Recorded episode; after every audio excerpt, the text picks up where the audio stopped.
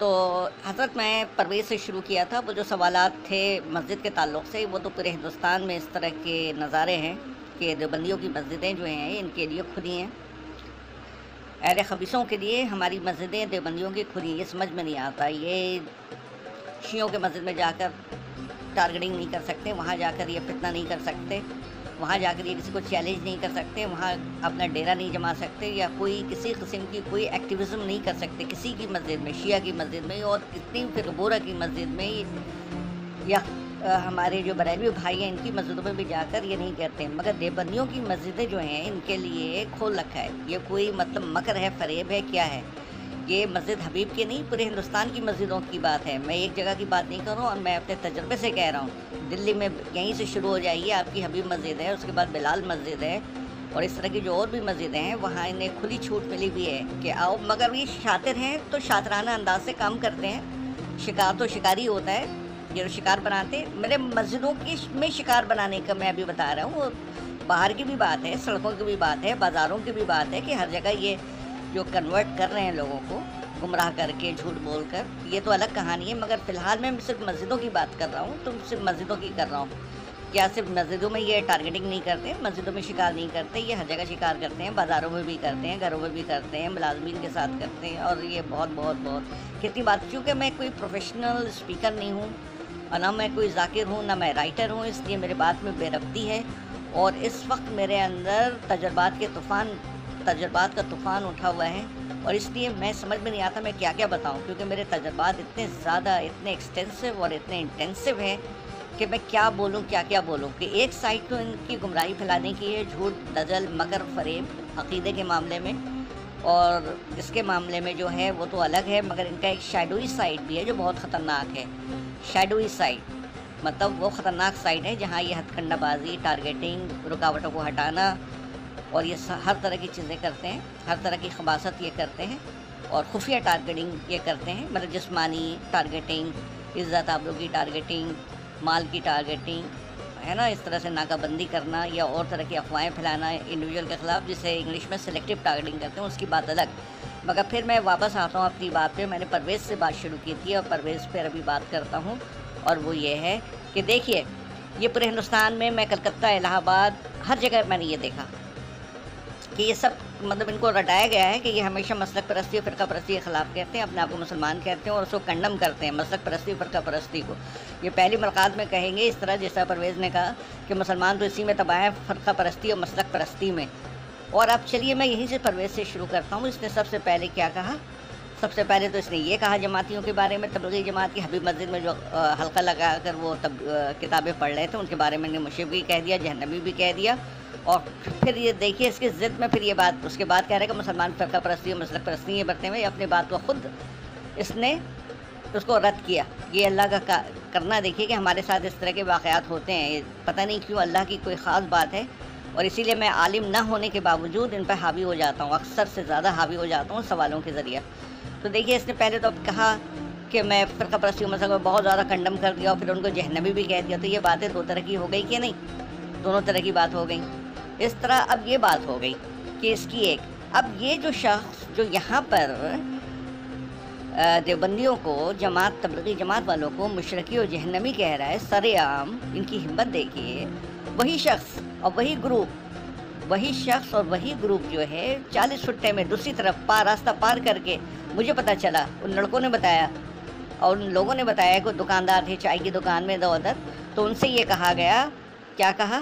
कि देवबंदी और देवबंदी और अहले हदीस जो हैं, दो सिक्के, एक ही सिक्के के दो रुख हैं। एक सीधा जाता है और एक थोड़ा सा घूम के जाता है। ये देखिए, वो लोग जो यहाँ पे मुशक कह रहे हैं देवबंदियों को और जहनमी कह रहे हैं, वो रास्ता पार मतलब मैंने कहा ना कि जैसे लोग होते हैं, वैसे ही एक्टिंग करते हैं। तो वहाँ लोगों को ये समझा रखा और दूसरी जगह भी यहाँ आपका मस्जिद तैयब के बारे में कुछ लोग मुझसे लड़ने मरने पर तुल गए, नहीं नहीं, दोनों में ज़्यादा फ़र्क नहीं है, हमने पता कर लिया, उन्होंने बताया है। और ये हम सभी जानते हैं, सारी जो जितने भी अहल हैं वो जानते हैं कि इमाम हनीफ़ा रहमल्ला ताला से इनको कितना बुख्स है, जिस तरह से हमारे शिया भाइयों को साहब खुलफा राशिदीन से हज़रत उमर, हज़रत बकर, हज़रत उस्मान से है। इसी तरह इनको बुख्स हज़रत इमाम अबू हनीफ़ा रहीमुल्लाह ताला से, ये सारी दुनिया इस बात को जानती है, मगर हमारे जाहिल अवाम चाहे पढ़े लिखे हों या अनपढ़ हों, उनको ये बात पता नहीं। वो हमसे बहस करते हैं और हम पे लड़ने और मारने को तुल जाते हैं कि तुम झूठ बोलते हो। यहाँ की बात बता रहा हूँ, मैं शाहीन बाग की बात बता रहा हूँ। तो चलिए साहब, वहाँ ये इन्होंने कहा। अब एक वाक़ और बताता हूँ। इस तरह के सैकड़, मैं सारे वाक़ात पे इस तरह वक्त सर्फ नहीं करूँगा, मगर अब बेरबती से मैं बोल रहा हूँ। मैं माफ़ी चाहता हूँ इसके लिए। अब मैं आपको कहता हूँ कि ये बिलाल मस्जिद है, ये भी चालीस फुटे के पास है। बिलाल मस्जिद का वाक़ है कि मैं नमाज़ पढ़ने जहर में देर हो गई थी, ताख़िर हो गई थी तो मैं गया जहर की नमाज़ पढ़ने। मस्जिद में सात आठ लोग होंगे, इससे ज़्यादा ना होंगे। तो मैं नमाज़, जब मैंने पढ़ी, नमाज़ से फारिग हुआ तो मैंने देखा कि मेरे साइड में एक शख्स खड़ा है, लंबा तड़का छः ये इसी तरह होते हैं। जो लोगों से ये गुमराही फैलाते हैं ना, उनकी बैकअप होती है पूरी। और इस तरह से लहीम शहीम कद्दावर और इस तरह के होते हैं कि आम आदमी जो है ना, उनसे ज़्यादा दबदबे में आ जाए उनके। और बैकअप भी होती है इनकी, कि अगर कुछ ऐसी बात हो जाती है, जैसे मुझे टारगेटिंग करा, मैं कुछ बदतमीजी बात हो तो ये पूरा मुझे पिटवा देंगे। अब परवेज़ की बात होगी तो वो बिहारी को मोटिवेट कर देगा, झूठ सच किस तरह भी कुछ भी कहकर, ये उन लोगों को मोटिवेट करके खुद हमारे देवबंदी भाइयों से, ये जो सुन्नी भाइयों से हमें पिटवा देगा, ये मरवा भी सकता है। इनका पूरा मैं आपको बता दूँगा मैकेनिज़्म तो समझ में आ जाएगी बात, कि ऐसा कर सकते हैं, और ये बैकअप होती है इनकी। ये जो करते हैं ना, इतनी हिम्मत से हमें कोई कह दे कि जाके जाके अहले हदीस मस्जिद में किसी से कह दो, किसी भी ऑर्डनरी से ऑर्डनरी किसी ज़ाहिर से ज़ाहिर को कि तुम्हारी नमाज़ जो है ना, ये सीने में ज़्यादा सही नहीं है नाप के नीचे बांधना ज़्यादा सही है। अगर मैं इतना भी कह दूँ तो आप क्या होगा? आप सोच भी नहीं सकते। आप सोच भी नहीं सकते वो क्या होगा वहाँ पर देखिए, अगर वो देखेंगे कि मैं जाहिल टाइप का वैसे ही हूँ, तब तो ये हमें उल्टा काम करने लगेंगे और देखेंगे कि इसके पास दलील है। दलील से बात कर रहा है तो फिर तो मेरी खैरियत नहीं है। मेरी हरगिज़ खैरियत नहीं है और इस तरह के बहुत सारे वाक़ात वहाँ नहीं हुए तो बाहर हुए हैं। कि ऑब्जेक्ट करने पर ये किसी को गुमराह कर रहे हैं और मैं इंटरफेयर कर गया तो ये सारे इस तरह से चढ़ गए। और इस तरह सुन्नी भाई जो हैं, ख़ासतौर से बिहारी और दूसरे यूपी के भी कुछ लोग हैं, ज़्यादा बिहारी, वो मुझ पर इस तरह चढ़ गए कि जैसे कि अब वो मुझे मारेंगे। सिर्फ़ इनके मतलब इंटरफेयर करने से, किसी को गुमराह कर रहे हैं मतलब नमाज़ के ताल्लुक से या और बातों से, और बातों से, या हमारे अकाबरीन को उल्टा सीधा कह रहे हैं उनके बारे में डायरेक्ट नाम लेकर तो नहीं कहते, मगर कहते ये मौलवी जो उलमा है ना, इनके पास भूल समझ जाओ, इन्होंने तो कौम को तबाह कर रखा है। इस तरह से हमने मैंने पूछा, भाई, सड़क पे यहीं चालीस ये हाई टेंशन रोड पे कि आप उलमा की बात कर रहे हैं, किस उलमा की बात कर रहे हैं? यहाँ तो बहुत तरह शिया भी हैं, अहले सुन्नी भी हैं, देवबंदी भी हैं बरालवी भी अहले हदीस हैं, कि आप सबके उलमा को कह रहे हैं?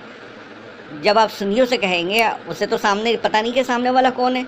जब उलमा को कहेंगे क्या काबरी ने यही कौम को तबाह कर रहे हैं, यही दबा रहे हैं, ये मुसलमानों को गुमराह कर रहे हैं, यही मुसलमानों को बांट रहे हैं, और आपकी पहचान नहीं है तो इससे सामने वाला क्या समझेगा? जी, इसका मतलब आप खामोश फितना भी फैला रहे हैं। तो बात यूँ है कि एक दिन का वाक़ है कि मैं बिलाल मस्जिद में गया, नमाज़ पढ़ने में देर हो गई थी मुझे जहर का वक्त था। तो मेरे साथ में एक लंबा तड़का छः फुट था, जो बाद में पता चला कि ये शायद मुजफ्फ़रनगर या सहारनपुर का है। देखने में भी थोड़ा सा चेहरा बारौनक नहीं था, दबदबा वाला चेहरा था। चौबीस साल का लौंडा होगा, जीन्स और टी शर्ट में था। तो कुछ गैर मामूली तौर पर पाँव को चीर रखा था इसने, बहुत ज़्यादा बहुत ज़्यादा, ज़रूरत से ज़्यादा। और सीने पे इस तरह से मजाखेज़ अंदाज में हाथ बाँध रखा था। क्योंकि मैंने इनके बारे में नॉलेज है प्रैक्टिकल एक्सपीरियंस है। तो मैं अपनी फरासत से समझ गया कि ये नमाज़ नहीं पढ़ रही है कुछ हरकत कर रही है, बदमाशी कर रहा है यहाँ पे। इनकी शुरुआत भी ऐसी इलाहाबाद से हुई थी। इनकी जो प्रचार का जो तरीका है लोगों को टारगेट बनाने का, आमीन आमीन कहने का, वो तो वाक़ एक अलग है। वो तो आप जानते ही होंगे, नहीं जानते हैं तो आप वहाँ देख लें, रिसर्च कर लें, पता कर लें कराम बता देंगे इनकी शुरुआत में इन्होंने इसी टाइप के किस तरह के, इस तरह के बहुत ड्रामे किए हैं, अपने आप को पॉपुलर करने के लिए और झगड़ा क्रिएट करके मशहूर करने के लिए। होने के लिए यहाँ तक कि न्यूज़पेपर में इधर आ गया, फिर लोगों में जिज्ञासा बढ़ जाती है। फिर उन्हीं लोगों में से फिर ये उन्हें गुमराह करने के लिए जैसे मदारी भीड़ को जमा करता है और भीड़ में से फिर लोगों को चुन लेता है। कुछ लोग गुमराह हो जाते हैं। यानी इनका वो है कि सौ को अगर अप्रोच करोगे तो दस आदमी जो है गुमराह हो ही जाएगा। सौ आदमी पे अगर मेहनत की तो दस गुमराह हो जाएँगे। इस तरह से ये बहुत सारे आंकड़े लेकर चलते हैं। तो कुछ बहुत ही ज़्यादा टांग चिर रखी थी इसने। और अपने सीने पे हाथ बाँध रखा था, बड़ी मज़ा खेज़ अंदाज में। मैं समझ गया ये कुछ नमाज़ नहीं पढ़ रहा है, अपनी फरासत से और अपने तजर्बे से ये कुछ हनाई बंद कर रहा है यहाँ पे खड़े होकर। तो मैं, हालाँकि काफ़ी दूरी थी, मैं बुदबुदा के आ गया कि मतलब ये तो हदीस का क्या, इस तरह तो हदीस में नहीं लिखा है। ये बोलते कर मैं, मुझे बिलाल मस्जिद के सड़क पे आने, बाहर, उस तरफ़, दूसरी तरफ़ जो रास्ता है, गली आने में मुझे कितने लगे होंगे, बीस सेकेंड भी नहीं लगा होगा, दस सेकेंड भी नहीं लगे होंगे। तो मैं जैसे ही बाहर निकला तो मैं देखा, ये मेरे पीछे खड़ा है। हमने कहा कि भाई, ये तो नमाज़ में मशगूल था, इतनी जल्दी ये तो मतलब बिजली की रफ्तार से इसका मतलब नमाज़ अगर पढ़ रहा होता तो इतनी जल्दी तो आ नहीं सकता था। क्योंकि जब मैं बाहर निकला, उस वक्त क़्याम में था ये। क़्याम किया हुआ था, सीना बाँध के सीधे हुआ था और रुकू, सजदा से दो सजदा करके उठने में भी तो टाइम लगता है। तो ये आगे खड़ा हो गया और मुझसे बहस करने लगा कि ये तो हदीस में है, ये हदीस में सीना बांधने का और अना मुस्लिम अना मुस्लिम, हम लोग मुसलमान भाई हैं, हम लोग मुसलमान भाई हैं। तो हमने कहा, कौन सी हदीस में तो उसने कहा कि खुजैमा की हदीस में। देखिए, मुझे टारगेटिंग इनके तीन पाँच वाला तरीका है। इसमें हाँ ये खुजैमा की हदीस है, खुजैमा की हदीस है। तो मैंने कहा कि, भाई देखिए, मैं आदिम नहीं हूँ। मैं, मैंने हदीसों का, मुझे इल्म नहीं है। हदीसों में क्या लिखा है, नहीं लिखा है, ये तो मुझे नहीं पता। मगर आप कह रहे हैं कि खुदामे के हदीस में है कि सीने पे हाथ बांधना है बांधना है। तो अब ये बताएँ आप आप मुझे खुदामा की एक हदीस बता रहे हैं। कि सीने पे हाथ बांधना है। क्या नाफ के ऊपर हाथ बांधना? जो हमारे हमली भाई नाफ के ऊपर हाथ बांधते हैं, ना नाफ के नीचे हाथ बांधना और हाथ खोल के पढ़ना, जो मालिकी भाई हमारे हाथ खोल कर नमाज़ पढ़ते हैं। तो ये क्या हदीसों में नहीं है? हदीसों से बाहर बाहर की है? अच्छा ये बताएँ आप मुझे कि जो, मैं तो नाफ के नीचे हाथ बांधता हूँ तो आपको ये भी इल्म होगा कि ये कौन सी हदीस है? नाफ के नीचे हाथ बांधने वाली ये कोई हदीस है भी कि नहीं है? या ये मनगढ़ंत चीज़ें हैं। क्योंकि बहुत पहले मैं जब अहल हदीस हो गया था तो मैं, ये लोग कहते थे मुझसे कि नाफ के नीचे हाथ बांधना, इमाम अबू हनीफ़ा की इजाज़त है। मैंने लपेट लपेट कर इनकी बात मान भी ली थी। तो मैंने इनसे कहा कि ये कोई हदीस है कि नहीं है? पहले येस या नो में जवाब दें। और यस या नो में जवाब दें। हदीस है इस ताल्लुक़ से कि नहीं है? तो उसे कहा, ज़यीफ़ हदीस है, ज़यीफ़ हदीस है। ये हदीस है, मगर ज़यीफ़ हदीस है। हमने कहा कि अच्छा ज़यीफ़ है तो ज़यीफ़ हदीस है। तो ये कौन सी हदीस, जिसको आप, जिस हदीस को आप ज़यीफ़ बता रहे हैं कि नाप के नीचे हाथ मारना ज़यीफ़ हदीस है? हमने तो अभी तक ये सुन रखा था, आप नई बात कर रहे हैं। अहले हदीसों से पूरे इंडिया में सुन रखा है, हज़ारों बार कि नाप के नीचे बांधना जो है अवामना से गरीब पूछे में, जाहिरों से यही कहते हैं कि इमाम हनीफ़ा की इजाज़त है।